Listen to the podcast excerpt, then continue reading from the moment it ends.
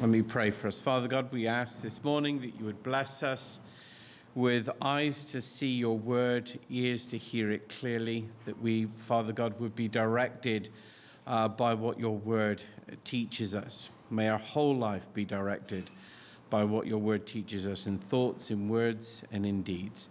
And we ask your blessing upon us now in Jesus' name. Amen. So, if I can just sort of set the background of where we have been, and I know that I keep doing this, but it's pretty important to remember um, everything that we have taken into consideration. Is right from the very beginning, we have been considering the two aspects of desire and direction. and therefore, as we grow as a family, as we grow with children growing up in our home, we always got to ask the question where do desires come from? And not many people know where desires come from. And so last week we had probably one of the most intense looks at how desires are formed and what happens uh, when we are exposed to certain things and we begin to imitate those things and we're taken away by them. And so the 10th commandment, uh, thou shalt not covet, is, is not uh, a commandment strictly against coveting what your neighbor has. In other words, if I can put it in a slightly different way, if your neighbor has something that you want, let's say a very nice car or a very nice house or a very nice swimming pool or whatever it may be, perhaps a very nice a number of clothes, or whatever it may be, we tend to read the 10th commandment as though it is prohibiting us from wanting our neighbor's goods. But when you read through the 10th commandment in light of the Proverbs and wisdom into the New Testament, and then you get to Jesus, what you're actually being prohibited from is desiring your neighbor's desires. Because his desires leads to his wants. And the reason that is the case is because when we get to Christ, following Christ means that we desire the desires of Jesus. We desire the desires of Jesus. That's what it means to truly follow. And so there's a surface level of the 10th commandment of, of not desiring goods, but, but underneath that level, how did your neighbor acquire them in the first place? Well, because he desired them, right? And so, well, how did he desire them? Well, if he desired them from someone else and he desired them from someone else, you have this perpetual uh, movement throughout history of everybody becoming like everyone else because everyone's desiring what everybody else wants instead of becoming like God. So the commandment is against desiring what your neighbor desires and therefore desire what God desires. Do, do you understand that? So that you can be shaped um, by what God desires, uh, and God's desires are far greater uh, than any man's desires. Well, this morning we are using all the background knowledge that we have had, and we're going to look at the question of direction. Now, for some of you, your children are perhaps getting close to the stage where they are going to have to think about what they're going to be doing in the future, at least if they're only thinking about it. And there are three things that come into consideration when you think about the future, and that is desire, ability, and opportunity. So, this would even apply to those of you who are in college, those of you who are wondering what you're going to do. So, I don't want to put anybody on the spot, but if I was Quinn to put somebody on the spot, because um, it's always you, or Maxwell sitting next to you, and I asked you, what are you going to do when you leave college? Okay how are you going to arrive? I'm not expecting you to tell me right now, but how are you going to arrive at the correct answer? And what I want to say here is that there is a correct answer. Okay, the trouble is, is that often we try all the wrong things before we actually find the very thing that God has for us. And this is what I want to address this morning how to avoid how to avoid doing things that we may like, doing things that we may enjoy, and actually find out what God wants for us. Now, it could be multiple things that God has for us. I don't know what they are. But what I am going to say is that I hold, this is going to show my true colors now, I hold to Jonathan Edwards, the Puritan Jonathan Edwards from America. um, has written obviously a great amount of work, but his understanding of providence is probably, I'm much closer to his understanding of providence than I am perhaps someone like, um, I know, other theologians, I'm trying to think who would be similar. Maybe A.A. Hodge, I'm probably close to him as well, another um, American theologian. Um, so we will, I'll explain what that looks like in a minute because you're going to think, well, hang on a minute, Daniel, what about this? What about that? So, in order to qualify myself, I'm going to give you uh, one verse, not from the Proverbs, but this is from Jeremiah. And this is Jeremiah speaking. And he says this I know, O Lord, that the way of man is not his own, nor is it given to man to direct his own steps. I hold to that without any sense of embarrassment or any sense of qualification. I'm not going to say here, yeah, but here, let's qualify that. No, I'm just going to hold to it what it says. So let me read it again. I know, O Lord, that the way of man is not his own, nor is it given to man to direct his steps. Now, the first half of that verse, you could say, okay, well, that makes sense that if we're understanding desire, a person can be directed, uh, and therefore that way is not his own, it could be the way of another person. But that's not what Jeremiah says alone. He goes further and he says, um, nor is it given man given to man to direct his own steps. And uh, what does that mean going forward? Well, this is how I want us to look at it this morning. So if we can turn to Proverbs 20, 20 uh, Proverbs 16, uh, verse 9. and to any of the younger people, we didn't do, we didn't actually know. Close your Bibles. we're gonna, I'm going to do the sword drill. I should have done this uh, last week. Sword drill, right? This is my sword. sword. I'm going to give you a different Bible verse as well. I'm not going to give you the same one. Sword in sheath. Sword drawn Proverbs 20, verse 24. Charge. Stand up when you have it and read it out to everyone. Oh, wow, that was quick. Oh, there's two. Can you, can you read, um, please, for me, Proverbs 16, verse 9 in a minute? And can you read for me um, Proverbs 20, verse 24 now, please?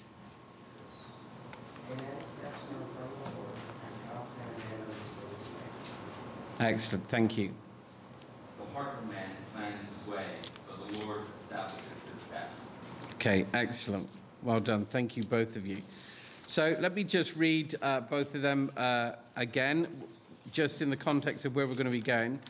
So Proverbs 16, verse 9 uh, says, The heart of a man plans his way, not the mind of a man, um, because a man is shaped not only by what fills his mind, but by what fills his heart.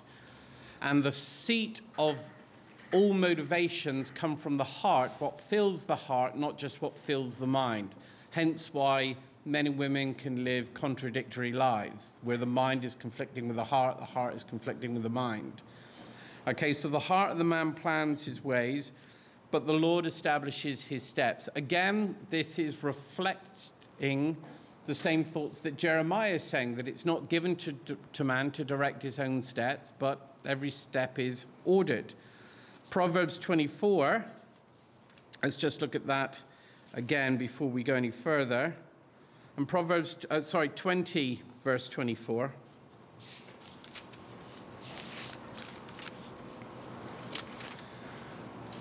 It says, And a man's steps are from the Lord. How then can he understand his way? So that's somewhat of a rhetorical question. So we've got three, three biblical verses, and I can give you more, that state quite clearly um, that the direction of a man's life is in the hands of the Lord, not only in his own hands. There's personal responsibility. The question then is, is as your children grow up, what things do you have to avoid as parents? Okay? So it is not right, let me just say this, we'll probably end here. It is not right for any parent to live vicariously through their children. Okay? Um, I, I have seen. Um, I have seen in both the UK and here in America just how upset um, parents get over children when they are playing uh, sport games against another team.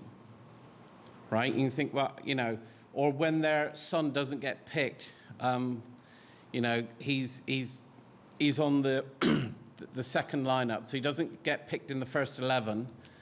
Um, it's soccer, this would be. He doesn't get picked in the first 11, he gets put back. And the parent gets really upset because the parent is, without even realizing it, living vicariously through their child.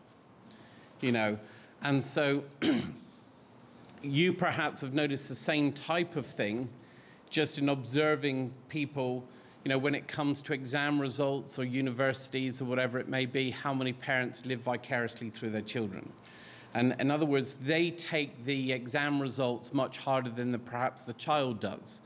Or they take them not getting onto the football team much higher than uh, the child does. And so what you begin to realize is that the investment of the parent in the child is actually for their benefit, not just for the child's benefit.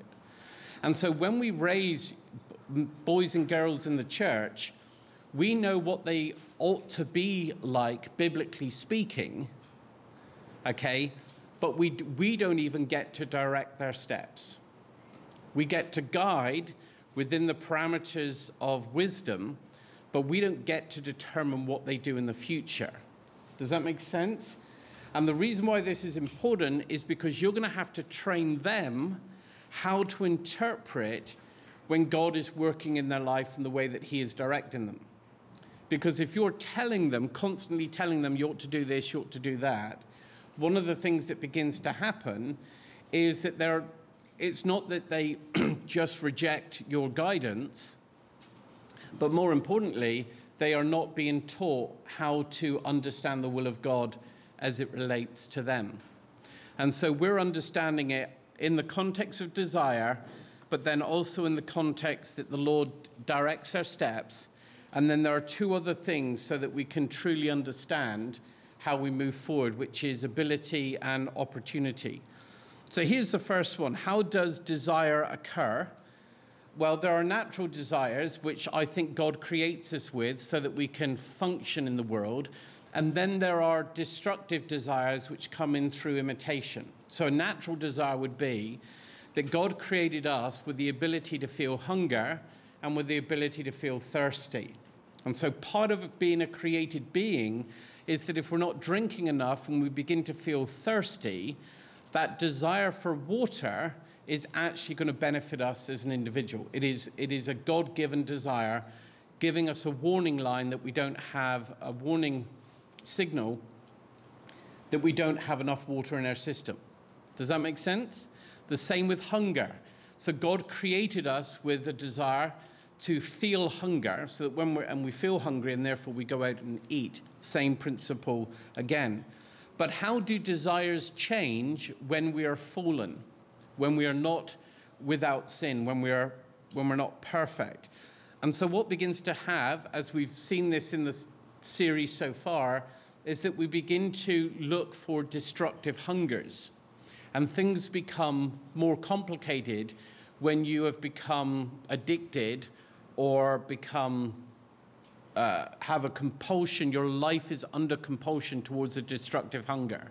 So things become much harder for a person growing up with destructive hungers. An example would be that if you imagine a, a road and it's got a few turns in it, but as a sober man, you're able to drive that road without any complications whatsoever. There's no difficulty in driving that road.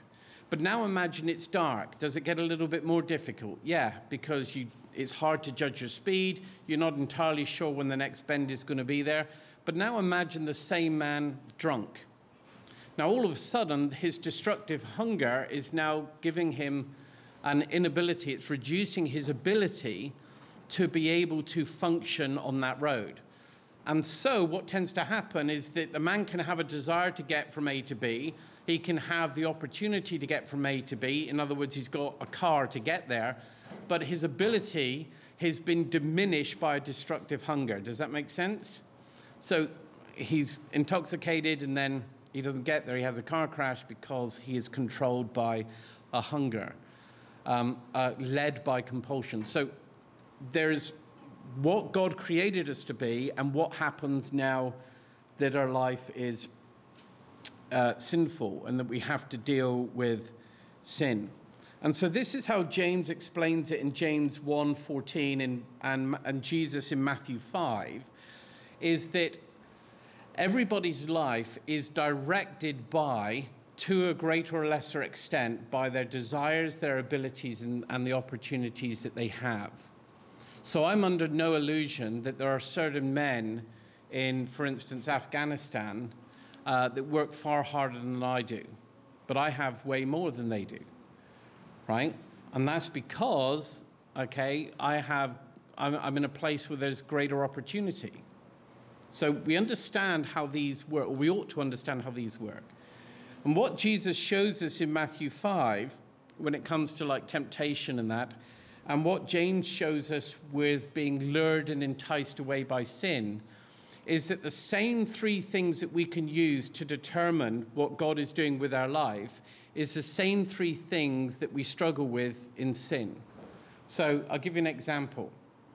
If I have the desire to sin, and I have the ability to sin, and I have the opportunity to sin, what do you think I'm going to do? I'm, go- I'm going to sin, aren't I? Yeah, you can say it out loud. You can tell, you can say, the pastor, you are going to sin. Because I would. And so I have to recognize what Jesus says. So, what does Jesus say when he, what did you think Jesus means when he says, if your hand causes you to steal, cut it off? Or your eye causes you to sin, um, gouge it out? What do you think he's removing? Not just your eye and your hand, but what do you think he's moving in terms of desirability and opportunity? Like a few people, but no one nice and loud? Ability, ability right, thank you. Okay, ability. So if I can't see, and this gets back to Psalm 73, do you remember how Asaph in Psalm 73 began to slip and slide away from the Lord? Do you remember how it says, it says When I saw, okay? He's led away by his own eyes. He looks at his neighbors, he looks at the type of life that they have, and he begins to be led away. And so the ability that he has to see is actually leading him into sin. Right? Coupled with the fact that he desires their type of life and he has the opportunity to get it if he leaves his own. Does that make sense? Yeah, because this is really important. So, the way sin works in other words, the, the way sin lures you is that it first exposes you um, to something to give you the desire for something else. Now, this could be, this is why that if you ever see me come into your home and as you're talking to me, I'm just looking at your bookshelves and looking at your DVD collection and stuff like that, you think, oh, he's, he's just looking at our home. I'm not just looking at your home, I'm looking at what's influencing you in your home.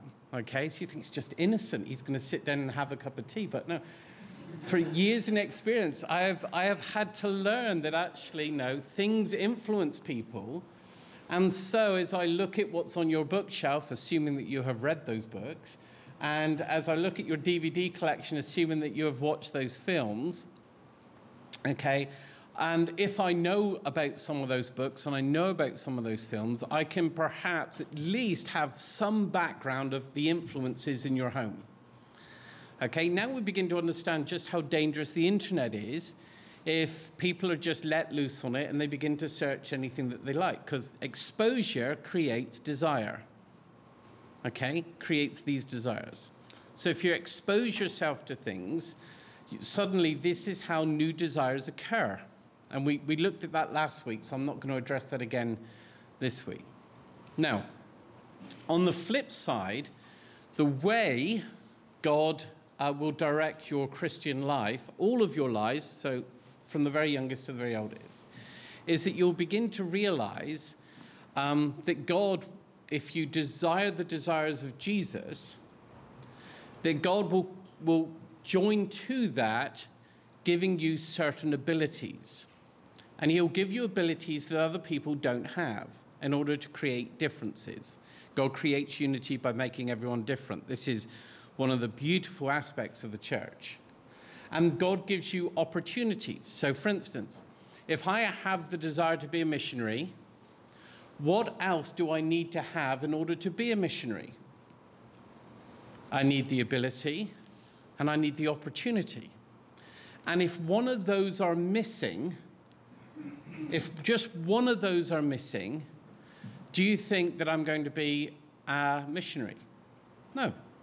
Because if I have the desire and not the ability, someone's going to spot that and go, You're not ready for the mission field. But if I have the desire and the ability and not the opportunity, I'm never going to get to the mission field, wherever that mission field is. Make sense? Now, that makes quite clear sense when you talk about um, ministry. But what about if I wanted to become a computer scientist? I have no desire to become a computer scientist, but let's just imagine for a moment that, you know, the, the, the box in front of me that causes me huge amounts of frustration can actually be used to be productive, okay? And I say that in front of people who know to use computers and laptops well. They're the same thing, I know, but my, my point is, is how does God work in that way? Well, it's exactly the same way that he gave, if you go and read how God gave people the ability to build the tabernacle, they didn't learn that through skill. They were given the, the ability to then go and build the tabernacle. It was, it was a form of wisdom of they just knew. Know, how did Noah know how to build a boat? I would imagine that he didn't need one up to that point. Right? So, I mean, you don't, so how did, how did he know how to build the boat? What, how did he know how to make the joints? Right? Well, God not, not only gave him the wisdom to say this needs to be done, but he must have given him the ability to be able to do it. Okay? And the opportunity is being in a place where you can have enough gopher wood so that the, the boat would actually float. Okay? So now we begin to see that the way that you'll understand young people and those of you who are older as well what God actually wants you to do, it'll, the three things will line up. You have a desire to be something, you have the ability to be that thing, and you have the opportunity to be that type of worker. And when those three things line up, it's normally, generally speaking, a pretty good indication that that is how God is leading you. Now, the thing is, desires change over time. And so we don't always end up doing what we thought. So for me, for instance, I started work at 15, and all I wanted was to work for myself. I didn't necessarily was concerned about what I wanted to do. I wanted to work in the trades. I knew that. I knew that I wanted to work with my hand. I wanted to build things. I wanted to be a boat builder. That was my actual desire. But I left school, and when I started work in 89, um, a recession hit. It was a pretty big recession in the UK, and so no one wanted to take on uh, boat builders' apprentices because it was a. Anyway, that's another story. But the point is, is that I had the desire just to be my own boss, to work for myself. Um, and while I had that desire, it never happened until I was about 19. So I worked 15, 16, 17, 18, 19 for different people and for different companies, all using trades. And so I did Cornish stone walling, I did everything from chopping down trees to then eventually moving into going to night school and taking a mason's course, uh, uh, an AutoCAD design course, and then not only started my business, but then decided to go into roofing. And then I trained up under a company and then went out on my, on my own. And then all of a sudden, you know, I'm in the church and David White says to me, How about reading this? How about doing that? And that exposure to new things then created new desires. And those new desires then give, thought, well, perhaps I should move in a different direction. But what was the two things that I didn't have? opportunity, and ability. I, I had no idea what to do in a church. So, ability came through training, an opportunity came through a minister saying, Come and you sit under me, and we'll do it this way. So, I want you to realize that op- desires, opportunities, and abilities are not stationary, they change throughout your whole life. But you may have a dominant one that, that you can hold on to so that you know how God is directing you. So if you're at home, okay, we'll just go back to a simple illustration, and your mum has just made some wonderful chocolate chip cookies on the table, okay, and your mum has said, you can have one after supper, you can have one after your evening meal, okay, but it's only three o'clock in the afternoon. And as you, as you are exposed to those cookies on the table, suddenly you desire those cookies on the table. And you think to yourself, mum's downstairs or mum's upstairs. And you think, do I have the ability to take one of those cookies? Yep. Do I have the opportunity to take one of those cookies? Well, mum's not around. Yep. Have... What's going to happen next? Well, you're going to go and take one of those cookies. Okay, so I want you to understand from the very youngest, can you see how that who, who's ever thought that, ever noticed that? Have you ever desired something that you're not allowed quite yet? Anyone? If there's, oh, it's quite a lot of hands going up, okay. So have any of you ever been in the position where mum has made something or dad has got something or whatever it may be, and you've been told, yes, you can have one, but you can have one later, and you say, why can't I have one now? Has anyone ever said that? Okay. Right. And the, the reason being is because the exposure creates the desire. Okay, the exposure creates the desire. Okay? In other words, um, that why is it that if you get something from the shop that is like something new, you want to unwrap it in the car rather than wait until you get home? You know, to, to, to play with it or whatever it may be. Well, can I, can I do it now?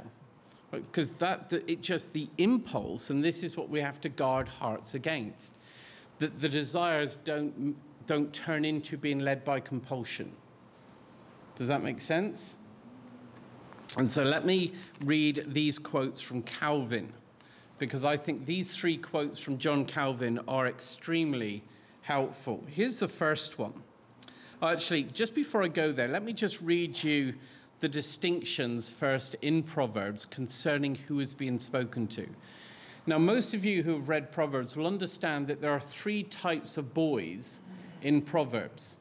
There is the fool, there is the simple, and there is the son. Have you ever noticed that as you read through Proverbs? The fool is the one who, anybody know? It says there is no God, yeah. So the foolish boy is the one who says there is no God. Any, the, the son or the simple, does anybody know what the simple son, uh, boy is like? And then you have the son, gone.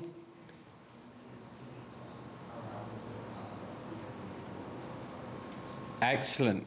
Very good answer. Yes, I'll just I'll just say it so that everyone can hear it perhaps. So the simple child is the one who's undecided, that he is driven and tossed, tossed around, uh, doesn't know whether he's going to go this way or that way or whatever it may be. And the son is the one who is committed to his father's teaching and his mother's wisdom. You know, listen to your mother, listen to your father, bind the truth around your neck, play, take it into your heart. Okay, and so generally speaking, in the church and in the world, you have three types of people you have the fool, you have the simple, and you have the sons. The fool are the ones that are just rejecting God. The simple are the ones who are undecided. And so, this is the very thing that as parents we need to be mindful of as our children grow up in the church. We don't want our children to be simple, we want them to become sons, sons of God, children of God. Okay? Because we want them to be able to make those commitments for themselves. And this is important because the desires of each are different. The desire of the fool is completely different than the changing desires of the simple. and the changing desires of the simple are completely different than the constant desire of the Son. Because we're going back to this again. So these, this is Calvin's points. Calvin says this that the sum total of the Christian life is self denial. And I would argue that if you are ever having problems in your home, between any relationship within that home, the one thing that has to take place is what we see in Philippians, and that is you need to empty yourself of self because it's self that's causing all the problems. Yeah? So you empty yourself of self. That's the only way uh, to deal with these type of issues. Calvin also says this. First of all, let them neither desire, this he's speaking of a Christian, let them neither desire um, nor hope for, nor contemplate any other way of prospering than by the Lord's blessing. So, you want to get ahead in life? The temptation, okay, to use the worldly triad, is to either be first, be smarter, or to steal, or to cheat. Now, there's nothing wrong with being first, okay? Absolutely nothing wrong with being first as long as it is with the Lord's blessing. There's nothing wrong with being smarter because the Lord gives abilities. There's everything wrong with cheating, of course. But Calvin points out that the, the temptation to get ahead uh, because you're not satisfied with the Lord's blessing is the very temptation that leads you away from God. So, the, the one, any form of prospering that we have, we should hope and pray that it always comes via the Lord's blessing. Because God could give you great wisdom, and it would be a terrible shame if you use that gift that God has given you in ways that profit yourself rather than the community of God's people. Make sense? We shouldn't, we shouldn't, do, we shouldn't do that. And I say this in the context that I, I don't know what it's like over here, but there are a number of men who are no longer in the ministry in the UK that actually give motivational talks to businesses. That's, that's what they do now. And I think, you know, because the gifts of God are irrevocable, so God has given them the gift, uh, and God won't take those gifts back because the gifts of God are irrevocable. Uh, but now they're using it in a completely ungodly way. And that's not to say that motivating businesses is wrong, but God gave them the gift to serve the church first and foremost, and now they're just serving themselves. Do you see, do you see how I mean? So that's the background to which Calvin is speaking into. This is another thing that he says, and this is really important if you're finding things difficult. And he says, God's blessing finds a way through all hindrances to bring things to a happy and favorable outcome for us. In other words, if you trust God and you are led and you measure your desires, abilities, and opportunities and make sure they're in line with God's word, then whatever difficulty you face, God's blessing is able to overcome that. And you have to remember that, that you in your own strength cannot overcome the obstacles you face. You can only overcome them in the uh, blessing that the Lord gives. You really must believe that, or else you'll begin trying other things. Let's try this, let's try that. And suddenly, you're exposed to different things, your desires change, and then your abilities are used elsewhere. Here's the third thing. He says, We should not believe that we will be helped by God to obtain those things which we desire contrary to God's word. So God will never answer the prayer uh, that you pray to him if it is contrary to what he has already stated clearly in his word and by all the implications as well. And so I go back to my, um, my original um, point, which is that Jeremiah's point I know, O Lord, that the way of man is not his own, nor is it given to man to direct his own steps. Okay? God is directing us all the time. And so when we look at James, as we have done, and we look at testing, is it possible that we can fail the same test over and over and over again and then become, in a certain kind of way, stagnant in the Christian life? The answer is absolutely. And so, one of the reasons why our Christian life doesn't move forward, or we, we don't make the progress, or don't necessarily receive the blessing that we think we ought to have, is because it's not a works righteousness here. This is not what we're talking about. But there is a correlation between um, covenantal obligations and blessings. That doing things in the Lord's way will not lack the Lord's blessing. But if you don't do things in the Lord's way, don't expect the Lord's blessing. So there is a sense in which this is, this is uh, condition, conditionals within the covenant agreement, but this has nothing to do with your salvation. You're saved. This is more to do with the, the, the functioning daily life of your Christian life. Does that make sense? So I want you to understand as parents that you may have great desires for your children. Great desires. Uh, but the thing is, is that God also has desires for your children. And God will give your children certain abilities. And the youngest, all the children, you can look at me this minute. I want you to know that whatever God makes you to be in the future is exactly what you are made for. Okay? Now, that you could be good at a hundred things. But I want you to always understand that if you trust God, okay, and you follow God and do it God's way, two things will happen that will really help you. Number one, you will never, or when I say never, you will less likely to become jealous of another person. Because you'll realize that what God has given them is to do one thing, and what God has given you is to do something else. And so when you understand that your desires and your abilities and your opportunities come from God, suddenly you won't think that another person is better than you. You will say they're different, but they won't be better. And this, as parents, these are the type of things you need to drill down into your children all the time. Let them know who, or allow them to, with wisdom, to get to know who they are in the light of God's word, who God is making them to be. Okay? Because we do not want to shape our children contrary to the way the Lord is shaping our children and then run up against obstacles and that. There are certain things that, that, um, that I think that some parents may not ever want their children to do, like, for instance, become a missionary in a very dangerous country you can imagine all those type of fears and everything that goes with that. But if that is what God has called your child to be, then that is what it'll be, because the Lord directs the steps.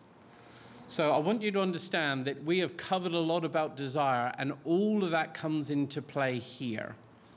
So the way you will be led into sin and commit sin is first by desiring it, secondly, by having the ability to commit it, and thirdly, by having the opportunity to commit it. That's how you will sin. And the way that you will be able to walk in God's will is first by having the desire, secondly, by having the ability, and thirdly, by having the opportunity. That's, it's that, it sounds really simple, but it's, it's harder than you think in one sense, but it's also easier than you think in another sense to understand. well, can it really be that simple? Yes why do I find it so difficult then? You find it difficult because of everything that we said up to this point about changing desires. Okay, the exposure and how our desires change.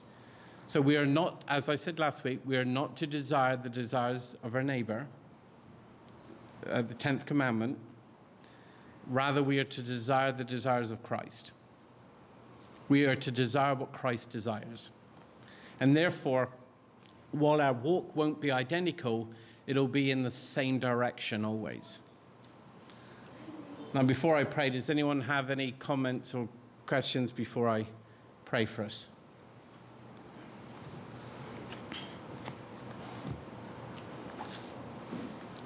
Oh, great.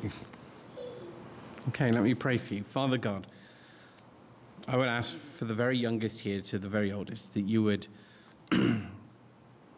give them eyes and ears, ear, ears to truly perceive how you are working within their life, and that the test that you give them is simply a way of increasing their ability. and opportunities and blessings ahead of them.